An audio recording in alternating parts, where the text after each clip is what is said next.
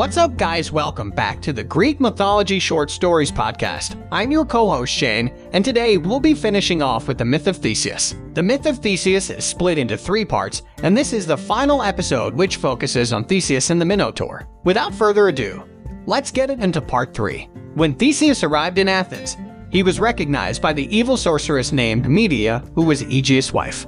Medea didn't want Theseus to succeed Aegeus, so she tried to kill the young hero. Medea successfully convinced Aegeus to test a newcomer. Theseus was sent out to capture the Marathonian bull, which was a fearsome creature that terrorized the area of Marathon. Theseus captured it and earned the right to dine within the royal hall with King Aegeus. The sorceress came up with a second plan which included a cup of poisonous wine. Luckily, before the goblet touched the hero's lips, Aegeus recognized the sword and sandals of Theseus and knocked the goblet onto the floor. The evil woman was banished from Athens, and father and son were united. Before we move on, you guys need to know that the Kingdom of Crete was forcing Athens to send 14 youths every year as a tribute to them. Because Crete dominated the sea, Athens was forced to obey their commands. The king of Crete was named Minos, and he was a son of Zeus. Anyway, the 14 youths would be thrown into a dark maze where they would be eaten by the Minotaur. When Theseus witnessed the choosing process, he was very angry and felt somewhat guilty that his name was not put into the name box for choosing as he was a prince.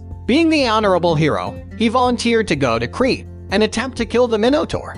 Aegeus tried to forbid this, but Theseus was determined. The king was heartbroken as he knew it was an impossible task, but he still had hope that the gods would bless his son. Aegeus then asked Theseus to change the black sails of the ship to white sails if he survived. The ship sailed off with Aegeus at the port watching his son journey to doom. When Theseus and the other tributes arrived in Crete, they were allowed to dine with the royal family for the night. King Minos had a beautiful daughter named Ariadne, and she instantly fell in love with Theseus. When the time came for the tributes to enter the maze to be fed to the Minotaur, Ariadne gave Theseus a ball of thread that would allow him to find his way out of the twisting and turning maze if he killed the Minotaur.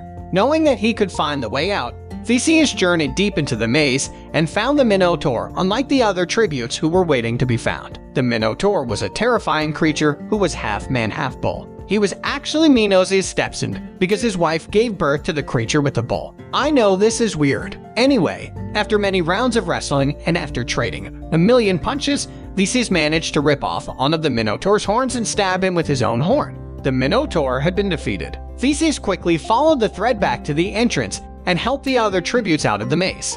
Theseus then married Ariadne on Crete, and they were very happy together. Unfortunately, the god of wine, who you'll remember from previous episodes, wanted Ariadne for himself and forced Theseus to abandon her on an island. There's some even more bad news. Theseus forgot to change the black sails to white to announce his safety. When Aegeus saw that the black sails of his ship coming from a distance, he was filled with sorrow and hurled himself into the sea. The Aegean Sea is named after him. Theseus cried for many days, but eventually he took up position as king of Athens. He had some adventures after his journey to Crete, but that's for later episodes. Thank you so much for listening and stay tuned for the next episode on Jason and the Golden Fleece. Follow me on Twitter at Short Myths.